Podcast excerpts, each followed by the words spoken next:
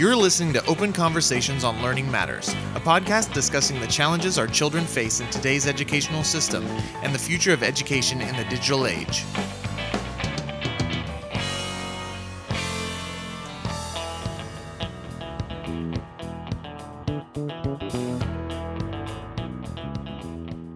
Good morning. We'd like to welcome you to podcast and video number six in our series of open conversations on learning matters. And today we're going to conduct a more in depth dialogue on the major features of our digital age learning system model of K 12 education. We call it our DOWLS model. And at the end of our last program, we asked the critical question about how local communities can choose to establish one of our DOWLS centers for lifelong learning. But after further consideration, we decided to focus this program on the reality for K 12 graduates in 2021. As you know, you know, now is it's the graduation season. And so that's going to be the focus of today's program. And here is my partner, Mr. Brian Hack. Hello, folks. Um, he described this common ritual that all of us have been through. Near the end of May or in early June of each year, all across our nation, we conduct a rite of passage known as the high school graduation ceremony. Yeah. The senior or grade 12 students who have completed all of their high school course and unit requirements are honored with uh, speeches, music, special ribbons, emblems, and then the name of each graduate is announced as they cross the stage to receive their high school diploma from school board members or district superintendents. Then, after grad, uh, each graduate has been honored, the members of each senior class toss their caps in the air and engage in lots of hugs and laughter with their friends and family. Many photos are taken, and then they're off to enjoy grad night festivities. But the following week, all of these high school graduates run smack dab into the hard realities of life after high school. Or I should say, the majority of them do. Today, uh, we're going to explore and describe those hard realities as a critical context for better understanding the knowledge, skills, attitudes, and behaviors our K 12 students must master in order to achieve success in their future adult lives and chosen jobs or careers. But please keep this in mind over half of the graduates have grade point averages of C or D. So, graduation ceremonies, uh, in actuality, they're celebrations of mediocrity. So, before we jump in, into the details, however, we want to note, as we did in our foundation book, listening to our students and transcending K 12 to save our nation. And I'll kind of put that up in the air. There we go. Thank you. All right. Um, that we strongly urge students, parents, and grandparents, business owners, employers, community leaders, and community members to do their own research and to have conversations with a wide range of employers in a wide variety of jobs and careers. So don't take our word for it. Uh, do your own research as we did for over 10 years. Check things out for yourself. Thank you, Brian. And one more important fact to consider the information we're going to discuss today about the reality for high school graduates in the class of 2021 has really been the reality for three generations. And sometimes they're called Generation X, Generation Y, Generation Z. But the critical information we're going to talk about is not really provided to students or parents or other stakeholders, for that matter, by our present K 12 school systems. So, a lot of what we're going to talk about today is not discussed very much in our present K 12 schools and there's a very strong dominant focus on what we refer to as the college degree myth. And students are repeatedly told that the main purpose of high school is to get prepared to go on to college or university to earn a degree and that that will magically turn into a you know living happily ever after with a nice well-paying job or career once they get their college degree Unfortunately, as the members of the high school class of 2021 are about to discover, the realities of adult life and jobs and careers in the digital age economy and society are hard, are unforgiving, and these realities are changing very rapidly. Okay, so that's kind of the general introduction and context. And now we're going to talk about the first reality, which is change. And we're both going to jump in here as we as we do from time to time. But I think the most important thing to think about here is that we are all dealing with very large volumes of change right now. Obviously, the pandemic is one of them. And they're coming at us at very rapid speeds, exponential speeds. So we're dealing with change realities that you know we really haven't dealt with before. And they are not just happening here in the United States. They're happening all around the globe. And you know we now know we were simply unprepared for this pandemic. We we were not ready to deal with this pandemic.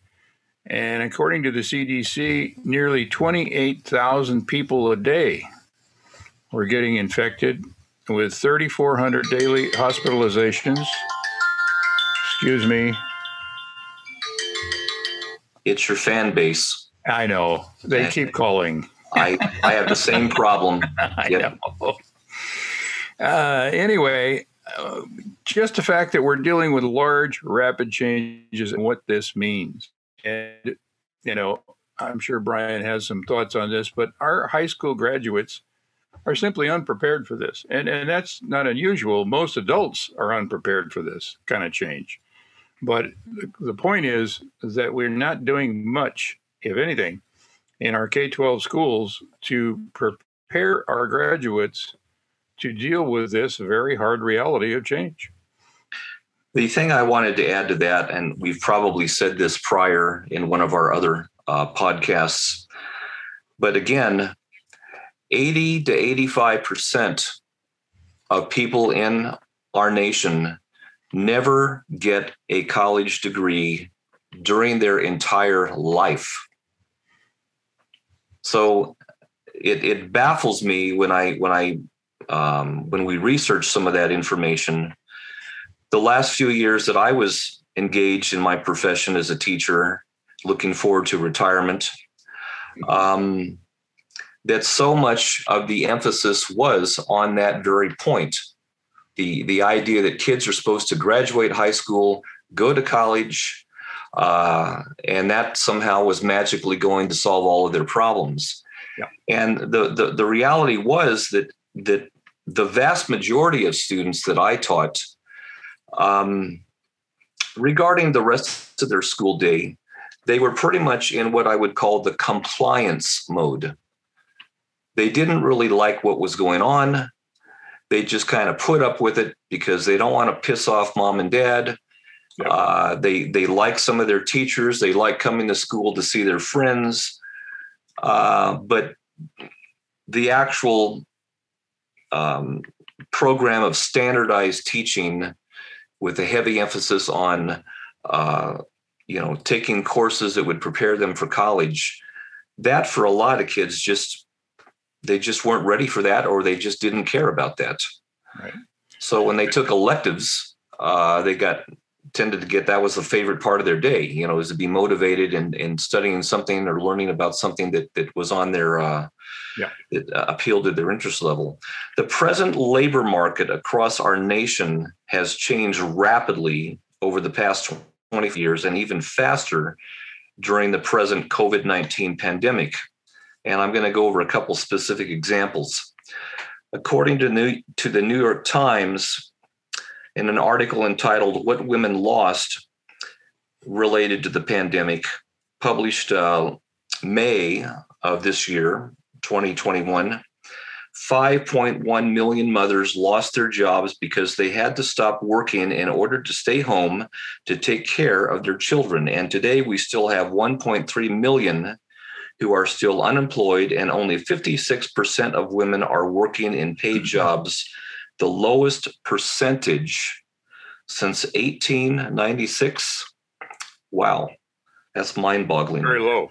Very low. Also, this situation is still going on because children under 12 can't get vaccinated, or not yet anyway, and because most K 12 mm-hmm. schools are still not fully reopened. Women must stay home to help younger children with online learning, and significant numbers of women have quit their jobs altogether. Child care and elder care are limited and expensive, so many women must stay home to care for their children or elderly parents or other elderly relatives. And this is going on with the reality currently that schools are closed for the summer, Right. uh, which is very different than our model because we we don't prefer to be on the agricultural calendar uh, from early times in American history. We're trying to adjust to quote the digital world. yeah, there you go. So, according to the Bureau of Labor Statistics, we still have a, na- a national unemployment rate of 6.9%, which is about 10 million people. But the statistic does not include those people who have given up uh, seeking work. So, the real total unemployment rate is probably closer to 10% or about 14 million people.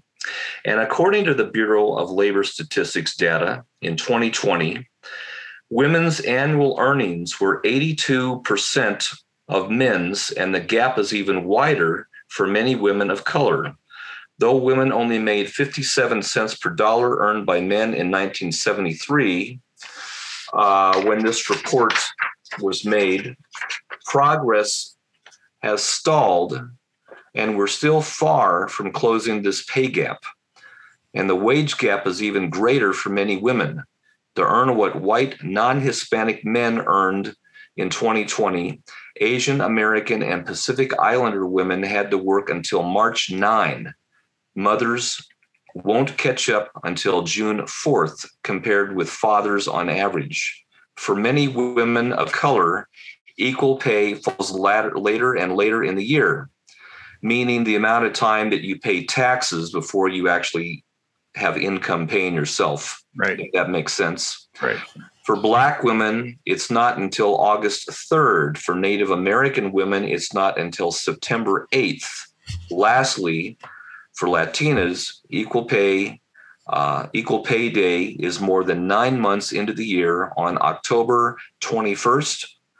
And compared with white men with the same education, Black and Latina women with only a bachelor's degree have the largest gap at 65%. And Black women with advanced degrees earn 70% of what white men with average advanced degrees earn. Educational attainment is not enough to close gender earnings gaps. In fact, most women with advanced degrees earn less than white men on average with only a bachelor's degree. And the pay gap for women is growing, not shrinking. Right. And so, Wow. one of the things, you know, we, we well, no, all those statistics are important because we don't share that information with the students. right. And it's like if we talk to the female students and said, here's reality. Okay, as soon as you graduate, guess what? You're behind. You, your, your wages are never going to equal those of white males, generally speaking, depending upon what kind of job or career you get. And the other thing I want to go back to just for a second is all of these folks, men and women, after graduation, are dealing with these very hard realities of the job market. And the first point we made was about change. And I don't care what job you pick or what career you pick after high school or whether or not you go to college, it doesn't really make any difference in the sense that whatever that job is or whatever that career is, it's going to change rapidly. So, what is the number one skill set you need? You need to be a really high quality lifelong learner. Where do we teach that in K 12? We don't. Yeah. We simply don't teach it. So, the bottom line here, as we're saying, in the older times, you know, like your parents, my parents, our grandparents, mm, many of my dad's friends, for example, they left school in the eighth grade. Okay. But in those times, they could go out and get a decent job. They could get married. They could raise a family. They were okay. But now those kind of jobs are rapidly disappearing and they're almost gone. They're simply not there anymore. So you need right. to have, you know, uh, at least a high school education. But the point we're making is what kind of high school education and how are you learning the skill sets that you need to know in today's world? And, and the other point we make here is that the current digital age job market, whether we like it or not, and there are many people in America who are really unhappy with this, hmm. job market is digital and it's global. Yes. Okay. So yeah. when you leave high school and you go out to get a job, you aren't just competing with the people in your community or your state or across the United States. Yeah. You're competing with people all around the globe. Go into a Walmart and go shopping and try to find a product that was not made in China or yep. some other part of the world. Try to find a product that was actually made in the United States. There you go. Again, I probably said this before, but back in the 80s, that was a common theme on commercials, you know, buy American. Well, what what the heck happened to that? Because uh, it's I, I'm getting to the point where I wonder what's going on in this country. We can't even we can't even. I mean, we definitely do well with military oh, yeah. and uh, spending, uh, you know, research in the medical field, but yet we're the one nation, uh, you know, the democratic mindset politically, yes. supposedly, hopefully. um, but you know, we we don't have um, medical insurance for every single person. Not even close. So wow, you know, we we get we get so many things going on in this nation. And I used to wonder about that in my last few years of teaching. No one wanted to talk about, at least at the district level, no one wanted to talk about the fact that college for most young people today is incredibly unaffordable. Yep. You know, so yeah, this wonderful family over here that's never had a college graduate, okay, fine. So you know this this young person is going to graduate, uh, go to college, and try to get a diploma. But what's going to be the after effect of that financially? Right.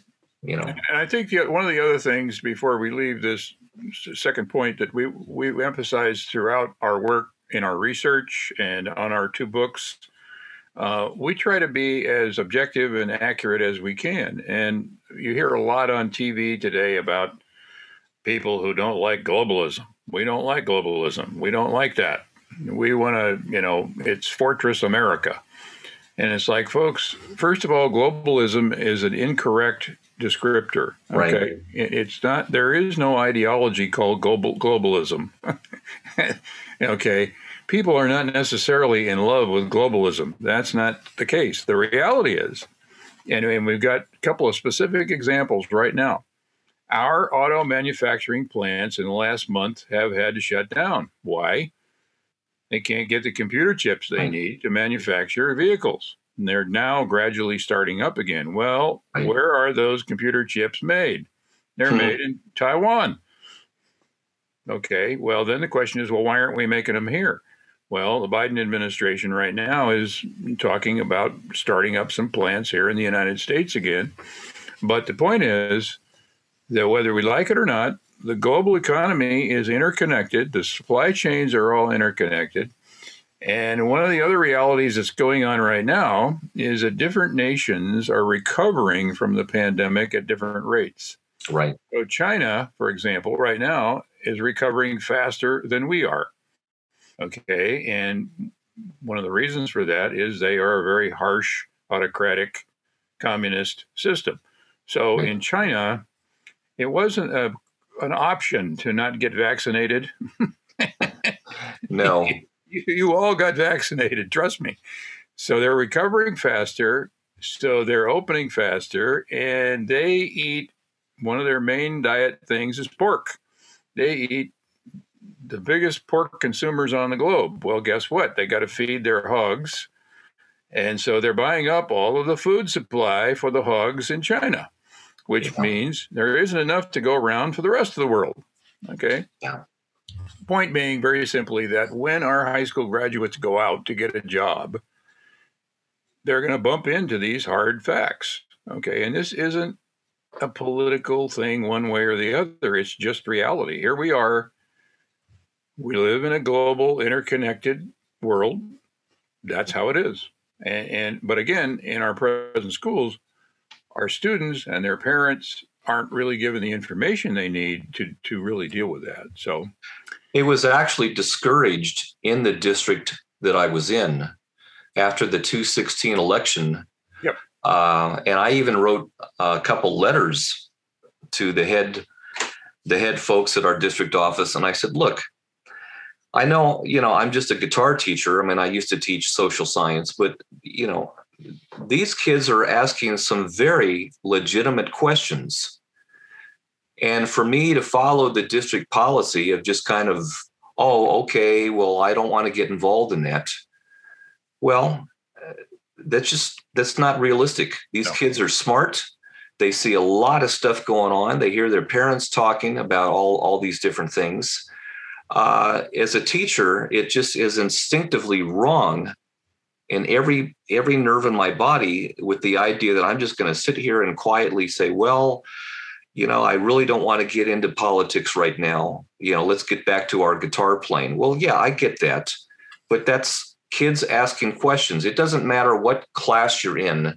It could be the history class, it could be PE, it could be whatever it is, the biology class. Those kids are going to ask questions on or off the topic well, all throughout the day. Yeah, and going back to what you mentioned before, and I think this is very critical learning is all about being engaged, being motivated, and right. the learners yes. have to see some relevance, some value, some meaning.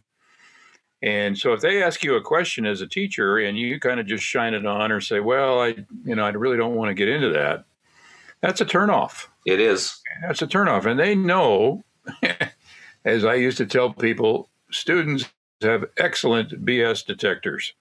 They yeah. they know when they're being shined on. They know when something's not right. And you need to answer their questions, and you need to, as our book says, listening to our students. We right. need to listen to them, and they have very good questions.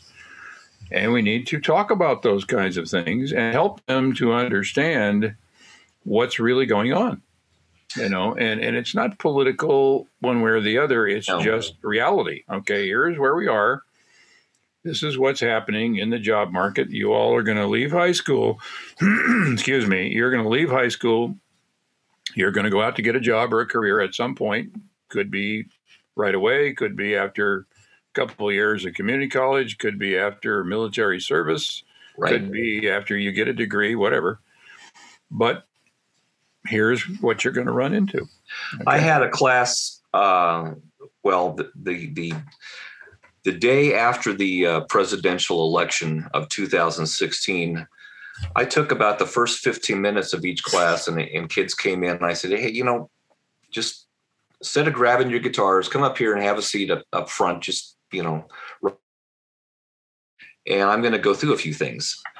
And I remember getting up in front of them and saying, here this this is a map of the united states i know you all know that but let me show you this little section here this is what's called the rust belt Okay, let's talk about what what that what when you hear that term, what does that really mean?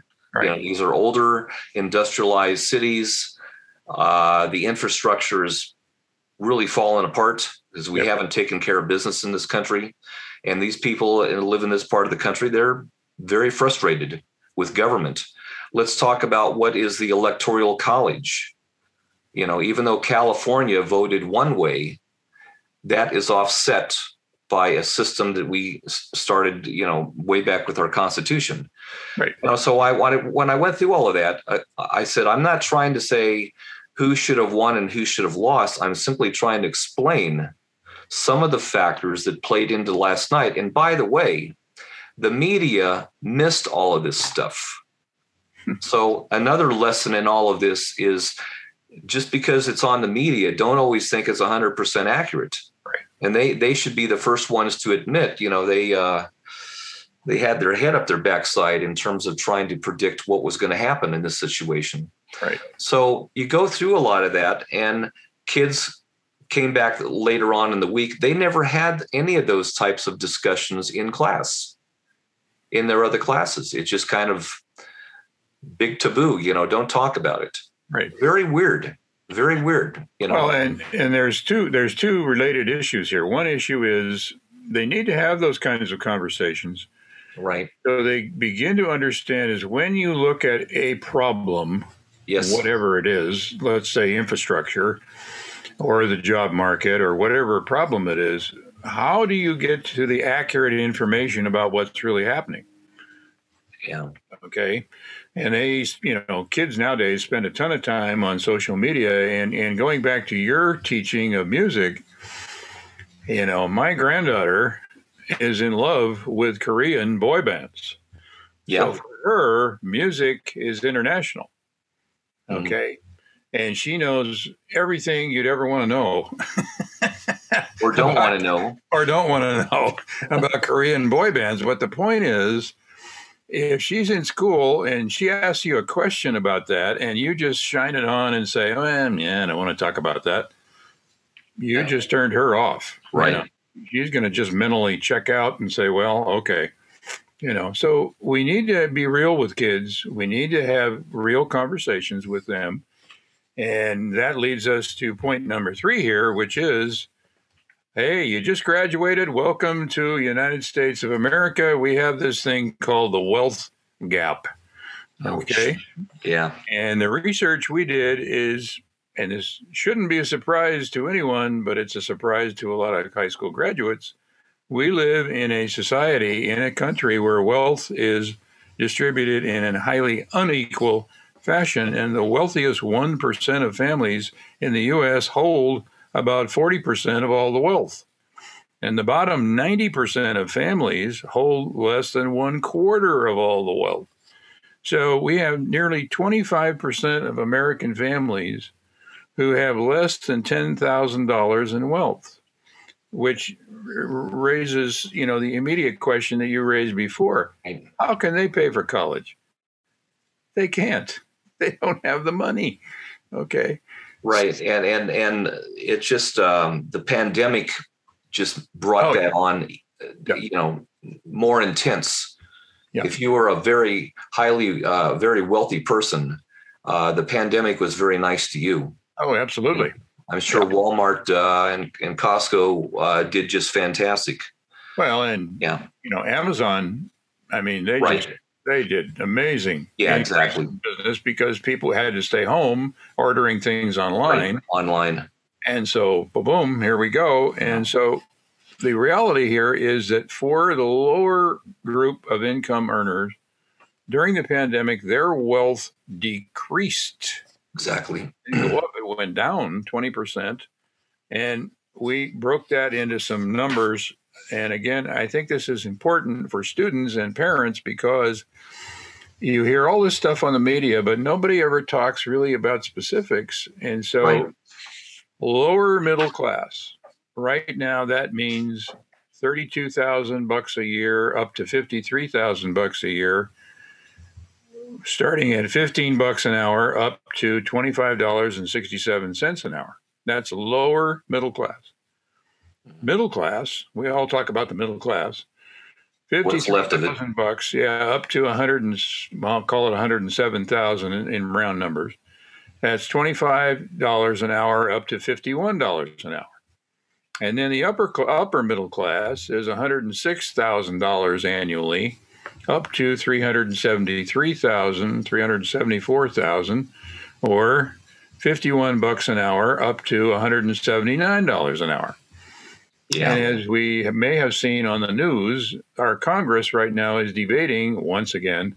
15 bucks an hour. They, they've been debating this for 10 years. Yeah. Oh my God, could we have 15 bucks an hour? Well, uh, ladies and gentlemen, you just crossed the stage. You just got your diploma. Hey, welcome to reality. And reality is that if you'd like to have a decent family and a decent home and a decent living, you need to earn $27.40 an hour. Almost twice 15 that. bucks. No. Almost double. Yeah. Yeah. So it's like, but where do our students and their parents where do they get this information? They're not getting it from the schools, I guarantee you. No. We don't have those kinds of conversations. So, as we said, the overall reality for our K 12 graduates is that food, transportation, housing, healthcare, clothing, furniture, energy are very expensive. Costs keep rising every year. So, we've got to educate those kids with the proper skill sets to really get good jobs and careers so they can earn what we will call a living wage. Right. Minimum wage, nobody can live on minimum wage. I'm sorry. No, it's no. just it's just not going to happen. So anyway, I will let you dig into the next one. According to US News and World Reports, however, the cost of the college or university degrees required for the top 25 highest paying jobs and careers uh, for 2021 now range from 100 to 200,000 uh, for a bachelor of science degree, plus another 23,000 to 35,000 for a master's degree, plus another 28 to 40,000 for a PhD. And according to Forbes magazine, 60% of American families simply cannot afford to pay for these kinds of college degrees, and the average total college or university loan debt for these degrees now runs from 50 to as high as 250,000 and the total college university loan debt in the United States in 2021 now exceeds 1.7 trillion dollars.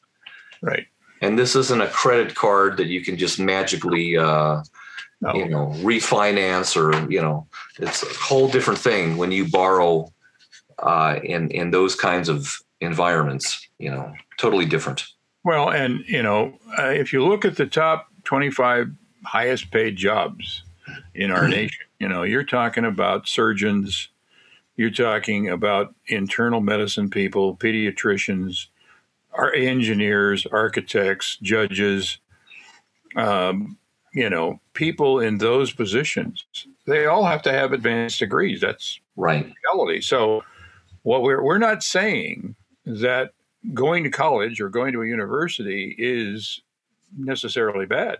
It no. depends on what you want to do, and if you want to be a doctor or a nurse or a petroleum engineer or uh, you know whatever, yeah, you've got to have a college degree.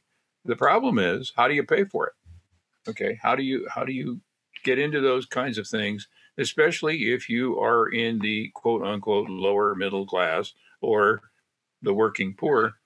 Yeah, it's it's almost impossible. It's a it's a jaded system. Yeah, because it keeps reinforcing the same wealthy families and their kids. Yeah. You know, continue on and right. uh, it's it's it's not exactly a democratic education. no. uh, no. You know. Well, and shifting just a little bit here to uh, something on on item six here today. That's a little more positive. Right. We raised the question. So, where will our K twelve graduates work in their future jobs or careers? Well, the truth is that there are significant numbers and different kinds of jobs and careers that do not require a college education or not much. Okay. Mm-hmm. So we looked at U.S. News and World Reports for 2021, and they gave us a list of a whole bunch of different jobs or careers that have that middle income salary or slightly better. Okay. And we're not going to go through all of these, but you know, we'll just mention a few. And I'll st- the first one is a cement mason or concrete finisher. Hard work. Yeah. My, yeah. Da- my dad was a, a mason, uh, a master mason, and a master carpenter, and that's what he did his entire life. So if you needed, you know, concrete poured and finished, he could do it. Concrete blocks, whatever. But go to your average high school counselor and say, Hi there, I would like to know how I become a concrete finisher or a mason. and they will look you right in the eye and say, um, Go to the Career Center. Yeah. And when you get there, they'll say, um, Yeah, we're not sure. We'll plug you into a video that we did in 1980. Yeah, we don't know. Right. so, yeah. you know, and it's like, the kids, the students, and their parents are simply not being given this information. And You know, we hear a lot about alternative forms of energy.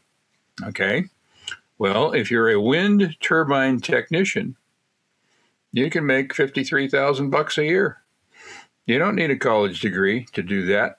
Okay. And, you know, you know this because you went into the business, a sound engineering technician, 57,000 bucks a year. Right. You know, and it's like, hey, there's some really good jobs out there. And as we're now being told across the country, there's a huge shortage of these positions because we don't have enough people who are being trained in these kinds of jobs. The the common theme about the state of America's infrastructure is is just I mean the information the statistics on all of this are very clear. We need a cultural change yes in the way that we perceive employment in this country. Yeah. And uh, Don Prentice, our our former partner, um, famous phrase that he shared with you and I for so many times: "The culture always wins." That's right. And that's really the problem that I ran into uh, with my last years of high school, and and and prior to that, obviously, I was dealing with a culture that was resistant to change. And so, if you try to have these conversations with counselors and say, you know, the country's falling apart, we need young people in all of these categories of employment. And when you talk to the professional people currently working in those professions, this is the number one thing they scream about. Exactly. They can't find young people to to move through the ranks and and fill in the gaps. Right. They're just not happening. No. And yet the country's falling apart. Right. So something's got to change. Yeah. You know, it, we we can't have everybody sitting behind a computer uh, punching a keyboard making a hundred grand a year. That's not realistic, and nor nor do we no. nor do we need that in the current situation. We need a whole change in the way that we view employment. Well, and, and I think going back to K 12 for 30 seconds, the Yeah. problem is, is that because there's such a huge, huge focus on the college degree myth, as we call it, you know, kids are constantly being told by their teachers, their counselors, everybody, you got to go to college, you got to go to college, you got to go to college. We're not saying college is bad at all. No, for 10, 15%, it's fine. Right. But what is also going on, and sometimes it's very subtle, is people kind of look down their noses Right. at, oh, you want to be an electrician? Why would you want to do that? You know, you want to be a plumber? Yeah, you know, eh, they, they don't give those jobs a fair shake and they don't give the good information that the kids need. And I don't know about you, but if my toilet is plugged up, I need a plumber. Uh, you know, and you can't do that from behind a computer. No, it's there's uh, there's not an app that's going to magically uh, knock on your door and solve your Doesn't quite work problems. that way. you Yeah. know? And Yeah. the other thing is, there are lots of jobs out there uh, that are simply unknown. You know, Right. we, we, the kids and the parents, there is no knowledge of them because we don't talk about them in K 12 as an example. The average tugboat captain makes 101,000 bucks a year. How do we talk about that in K 12? Never. We, nobody knows about that. Okay Right. if you want to be, and I have a good friend of mine who is a custom cabinet maker, Yeah. and he makes well over the average of sixty-five thousand a year. He's busy every minute of the day. He's got a ton of customers wanting to, you know, because he's really good at what he does, you know. And and our, our the lady who helps us with cleaning our house, she loves horses and mules, and she says, you know, twice a year, this gentleman comes around to her ranch to take care of her horse's feet and the mule's feet and legs. That person is called a farrier. Right. Okay. And he makes 50 bucks an hour. Ba boom. And Wow. that's how it is. And if you are a farrier who happens to be good enough to deal with thoroughbred horses, you're making 200,000 bucks a year. I used to run this story with my students, and I would say, okay, so student A does what their counselor tells them to do. They go to college, they get a degree, they still can't find a job. And after uh, finally accepting a part time job at Home Depot, they move back in with mom and dad, and now they're uh, converting the garage. Yep. Okay. Student B graduates from high school, gets involved in an internship, gets involved in um, sheet metal, and uh, you know get, gets heavily involved in the construction trades. By the time he's 30 years old, because he's been making uh, over 80,000 a year for so long, he tells his girlfriend, "Let's let's get married and let's go out and uh, look for our first uh, startup home." There you go.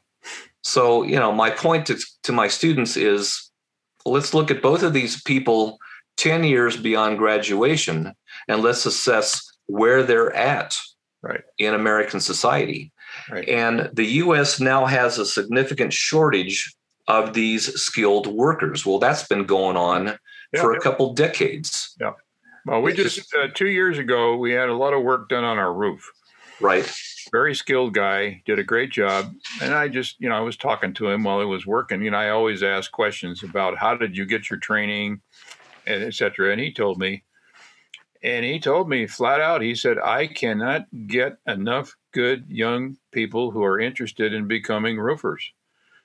I just can't get them. And so I'm backed up on, I've got a huge list of jobs, you know, in future that I can't get to because I don't have enough helpers and I can't get them because they're not there. They're not Yeah. trained. They don't know what to do. And I'd be happy to train them, but I can't get them, you know. And so the question in my mind was immediately, well, why, you know, what's going on here? Why aren't kids in high school being told about these kinds of jobs? And and this guy is, I don't know, he's probably making well over six figures a year easily Yeah. you know, because he's just got people lined up forever to fix roofs or you know put on new roofs. But he said, I can't get young people. There's no, no there's no interest. You know, We have um, several projects that my wife and I want to get to now that the pandemic is hopefully uh, winding down. It's impossible to find people. Yeah. We've got one person that might get over here and make a bid within the next month. And even if he does, and we accept that, he doesn't think he would be able to start anything until October. Right. I mean, it's just that far out. It's because there's this mass shortage. Right. Uh, it, looking at this next one here, the true reality for all of the jobs or careers listed and described above is simply this in the digital age, all jobs and careers require the following skill sets at very high quality levels. And of course, we're talking about our um, um, our digital skill sets. Yeah, Yeah, exactly. Yeah. I got to pause it there. I want to want to run run that over again. That that kind of messed up. it's okay. In the digital age, all jobs and careers require the following skill sets at very high quality levels. And we are talking about our digital age skill sets, which is an open, ongoing, developing list. Right now, I think we're at number 52. Right. But people, again, that read that list, the common comment is, oh my gosh, why didn't we learn this in high school? Well, good question. Nationwide, everything is currently out of balance because we not only have a significant shortage of skilled workers, we have significant numbers, that would be generations X, Y, and Z, of current employees who lack these skill sets. So we need to shift from the over focus on college prep to a strong focus on the digital age skill sets for K 12. Yeah, and let, let's just cite a few examples Yeah. here. And in terms of, ask yourself this question, folks: When you leave high school, I don't care what your goals are, what your interests are. You know that everybody's going to have their own individual dreams and and things that they want to try and do, whatever those might be. And we've already mentioned lifelong learning. Okay, but let's just take a couple of examples here. Personal financial management. Do you know how to manage your own money? Okay. Do you know how to construct a budget? Do you know how to set up a savings account? Do you know how to invest? Can you do your own taxes? All of those kinds of things. Where do you learn that in high school? Answer you don't. Right. You simply don't because it's not there. And we have talked with a wide range of employers in all different kinds of businesses. Number one thing they tell us over and over and over again well, three things. One, we need people who show up, period. Right. Number two, they show up on time.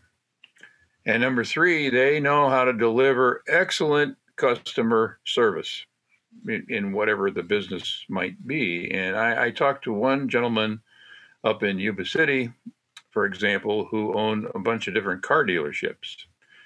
And he hired young Latino men to sell his cars. And he said, you know, I put them through a training program, very rigorous vetting. If they have any problems with drugs or any alcohol or anything, no way, I don't right. hire them. Right. But he said, once I get them trained, they make six figures a year. Okay. Wow. Because they know how to deliver outstanding customer service. Okay. And again, where do you learn that in high school? Answer not there. Okay. I was looking a little bit further down the list media analysis and evaluation skills. There you go. Wow. We could really use that in this country. Yeah. Technical writing and technical reading skills. Fluency in at least uh, one world language other than American English. You know, three quarters of the world is bilingual. Uh, yes. You know, it's just oh, yeah. amazing. Yeah. Well, one side of my family, they're all from Sweden. And in the Swedish schools, English is required. So they all speak Swedish and they all speak English. And I mean fluent English. Yeah. Okay? And I am embarrassed because I don't I can't speak Swedish at all. They talk with me on the phone and it's like, eh, it's English, no big deal. Because they study it from kindergarten forward every year. They must study and you know, learn how to speak English. And it's like, folks, why aren't we doing some of those kinds of things in our schools? How are our graduates going to compete in the world marketplace if they can't speak other languages? You know, right. I, I have one of my cousins who is fluent in Japanese. She has been able to name her price, and she works part time in Japan, part time in the United States. But because she's fluent in Japanese, she can get hired in a heartbeat. You know, and she makes a, yeah. a very, very nice, very nice salary. I used to tell my students that were bilingual. I said, you know, you might want to consider professions where that skill set that you probably don't think a whole lot about, right. but you've been working on it your whole life. There's a lot. It's a huge demand. I mean, the police force, uh, all kinds of occupations that they need translators. They need people that have that skill set every minute. And so, hey, you know, give that give if you enjoy it, give that some consideration. Yeah. And, and another one I think we should mention, and this is, you know, again, something that we don't, we just don't talk about much in K 12, and that is small business enterprise and entrepreneurial skills. You know, and I remember we had a conversation with one of your former students after high school, went to Sierra College. First year was very boring. He said it was essentially the same stuff all over again. Second year, he took a business course. And in there, he learned about small business enterprise and entrepreneurial skills. And the professor had all the students pretend or for real, either way, model model, they were going to construct their own small business, whatever that uh-huh. might be. And the requirements were they had to go out and interview three different small business owners of, from different businesses to find out what they did and how they did it. The second requirement was by the end of the semester, they had to create their own plan, a business plan to set up their own small business. Right. That could be whatever they wanted it to be. And he said, Wow, that was excellent. a great, what a great course. Yeah, he said, excellent course. You know, because you could really sit down and talk with other people and think about, okay, I want to have a business that does this, whatever it is. Uh, how do I set that up? How do I get my financing? How do I get started? You know, all of those questions. Yes. And he said, high school, never mentioned. Not there. you know? Yeah. So, and I think you've said this before, but 85% of these skill sets are simply not in the present K 12 curriculum. They aren't there. We don't teach them. The kids don't learn them. So they go out after graduation, and it's like somebody hits them right between the eyes with a two by four because it's like, wait, you don't have these skills? Bye bye. Not interested in hiring you. Go away. Thank you very much. You know, and as you previously noted, a lot of them are now living at home with mom and dad because they can't get a job that pays very much. In the digital age, our K 12 graduates must also live with another hard reality. We live in a time of huge, widespread uses of websites, social media platforms, talk radio, and cable TV to transmit mountains of disinformation, outright lies, biased, slanted, and hurtful political propaganda that includes hate speech, racism, sexism, uh, xenophobia, homophobia, and advocacy for fear, hatred, greed, and violence. This hard reality requires all of our K 12 graduates to be highly skilled in analyzing and evaluating information that is transmitted on websites, social media platforms, cable TV, and talk radio. And it requires all of our K 12 students to use highly uh, high quality research and data analysis skills, practices, and processes. And once again, in our K 12 systems, these vital critical skill sets are not taught and are not in the curriculum or courses of study, and our students simply do not learn them, apply them, or practice them. So we need to refocus on a culture in our nation that highly values truth, honesty, ethics, and integrity. Right. And again, let me reemphasize we're not taking a political position here one way or the other. No. We're simply saying that whatever your personal politics might be, we don't care. When you look at these sources of information, okay, and, and our young people, I mean, I have four grandkids. They are on social media hours every day. Yeah. They watch a ton of TV. They do all this stuff. And, you know, they will ask me various questions, which is great. I encourage that. But the point is, when you look at a TV show or you're on social media and they're giving you some information about something, how do you know it's true? How do you know it's accurate? How do you know that it's been carefully researched? Answer they don't have those kind of skill sets. They don't know how to do that. So they look at something and go, "Oh, Grandpa, this is what it says on this website." And I always remember Ouch. this is a great example. Uh, there's a gentleman by the name of Alan November, and he said that his son was working, or maybe his daughter, I can't remember. Don't quote me on this. Uh, she was doing a, a project in high school on the Holocaust. And she came home she was doing this research paper. And so she showed it to him. And in her research paper, she said, You know, Dad, the Holocaust really didn't exist. And he said to himself, Hmm, I wonder what's going on here. Yep. So he said, Well, where did you get that information? And she said, Well, I looked at a website from a university. And one of the professors there at this university has a whole course that he teaches on the fact that the Holocaust is never happened. It's not true.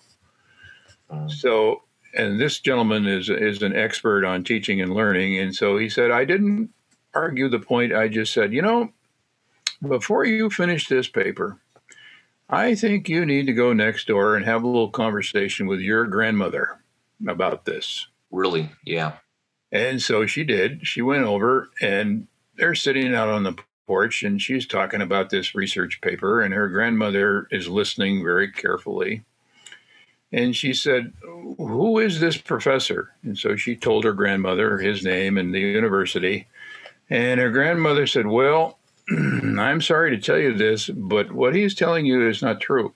And she said, At that point, she pulled up her sleeve on her left arm, and these numbers were tattooed there.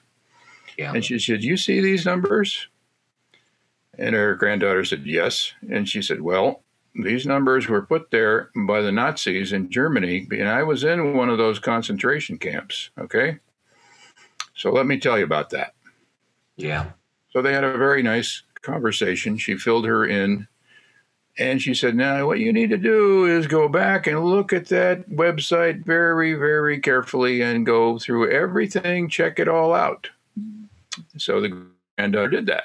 Right. And way down at the bottom, after you scroll through about 25 pages, there's a footnote. and it says, the university does not agree with Professor so and so, and we do not endorse any of his views whatsoever.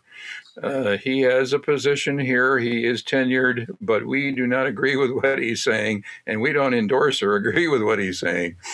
But because she didn't know how to do that in the beginning, she just assumed, well, he's he's right, and then she learned very quickly that he was very wrong. So it's you know how do our kids learn those skill sets? Uh, you go to a website, how do you know it's true? Where are they getting their information? Who well, knows? there's been a lot of information uh, in the media recently about uh, Tulsa, Oklahoma. Yep. And I can guarantee people uh, watching this program as a history teacher, uh, the story of Black Wall Street uh, did not appear in any of the textbooks. No. And it, it it's it's rather crazy to, to think to think about that time in history as a teacher, like many other people. You're you're stuck with a textbook and you go through it as best you can and you try to add some supplemental things uh, for students. But conveniently, this is still going on in American uh, oh, yeah. society. They are trying to candy coat and you know they're trying to to uh, generate their own interpretation of history. Uh, we see it with our congressional leaders. I mean, it's it's.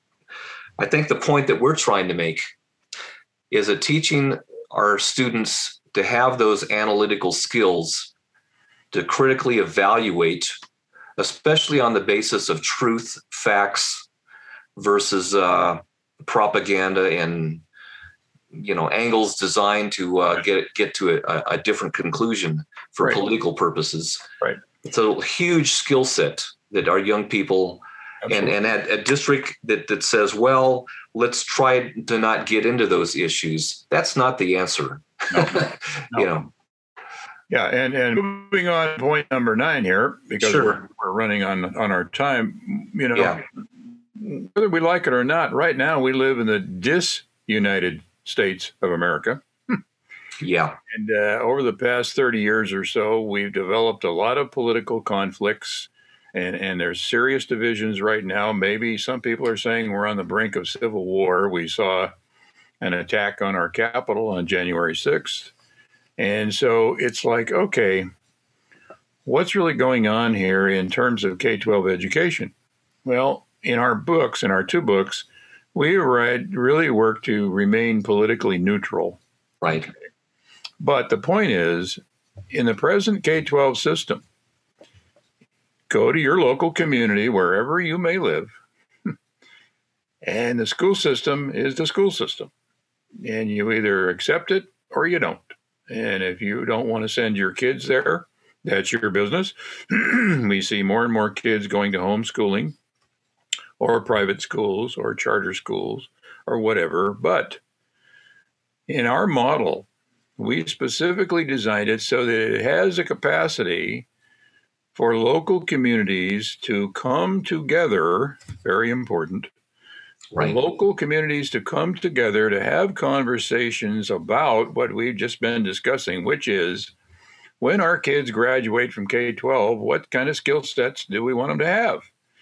Okay, and if the public schools or the private schools or the charter schools are not getting the job done, and we want to set up what we call a Dallas Center for Lifelong Learning in our local community, we can do that. And we can say, listen, when our kids graduate, we want them to have these digital age skill sets, okay? Because I don't care what your political views are. Exactly. If you're going to get a job, yes, you got to have these skill sets. There's no regardless no of your political view, doesn't make any difference. Ninety percent, ninety-five percent of all jobs require, yeah, uh, these skill sets. Right, and exactly. The other thing is, all of your children and grandchildren, and you as a person who's currently living in this great United States, we have some very serious problems that we've got to deal with. Okay, so when kids graduate, here's here would be our short list. We want them to do very high quality problem solving, whatever it may be. Right.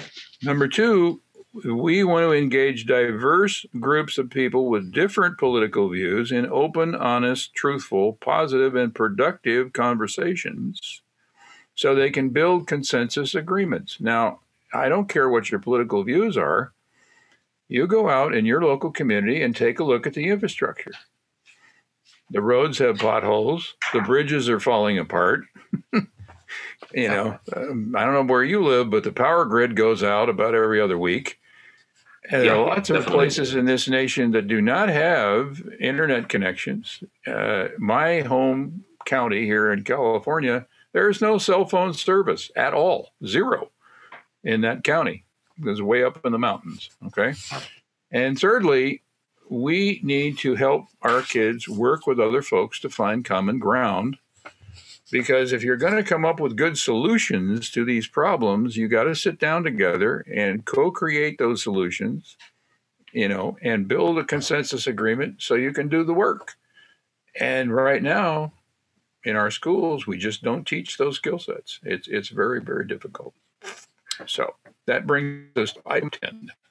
Yeah, as our last item for today's conversation is that our K 12 graduates will be living in a, so- in a society, an economy, and a political reality that is dominated by large, complex bureaucracies. We have a population in the US that now exceeds uh, 330 million people. And in order to meet the needs and requirements of all of those people, our social, economic, and political organizations have necessarily grown larger and are more complex. So K 12 graduates needs to have and master the necessary knowledge, skills, attitudes, and behaviors that are required for employment in large, complex bureaucracies. Also, many of the current employees and managers in these large, complex bureaucracies lack the skill sets we have noted today precisely because they themselves graduated from our obsolete and broken K 12 school systems in generations X, Y, and Z. And I would include millennials in that as well. Absolutely. Here are some examples of our present large, complex bureaucracies our healthcare systems, uh, insurance companies, local, state, and federal agencies, departments, and bureaus, county, state, and federal court systems, very large businesses like Walmart, Costco, Amazon, Apple, Facebook's, ExxonMobil, United Health Group, uh, Berkshire Hathaway, Koch Industries, Cargill, Publix, supermarkets, CVS, Royal Dutch Shell, Microsoft, Oracle, General Motors, Ford, IBM, and the list goes on, the U.S. military forces. Yeah, these are all complex, large organizations. Right. Okay. And, you know, again, where are our kids learning how you function in a big bureaucracy? Or on the other side, if you're a customer, how do you deal with a big bureaucracy? So let's say you go to Costco and you're not happy with something that you buy. Do you know what to do? Right. Okay uh, you got a problem in your local community. So you go to your city government or you go to your county government to deal with a particular problem. Like there's a big sewer pipe down my street and it's leaking. How do I get that I hate it when that happens. I hate it. Yes, that's terrible. but again, the skill set of knowing how to deal with bureaucracies is very complex, and it's something that kids need to learn. They need to practice. And as we've said, you've got 73 million millennials now. Right. And as you noted, they work for different companies or organizations. And if they find that people are not listening to them or valuing their views, they're turned off. They don't like repetitive work. They're very good collaborators and they work well with older generations. And they are the least racist of all of the younger generations. But in our K 12 schools, we do not engage the students in learning these skill sets for success in dealing with large bureaucracies. So we say to kids, well, after graduation, you might want to consider going into the Air Force. Okay, Yeah. what does that mean? Yeah.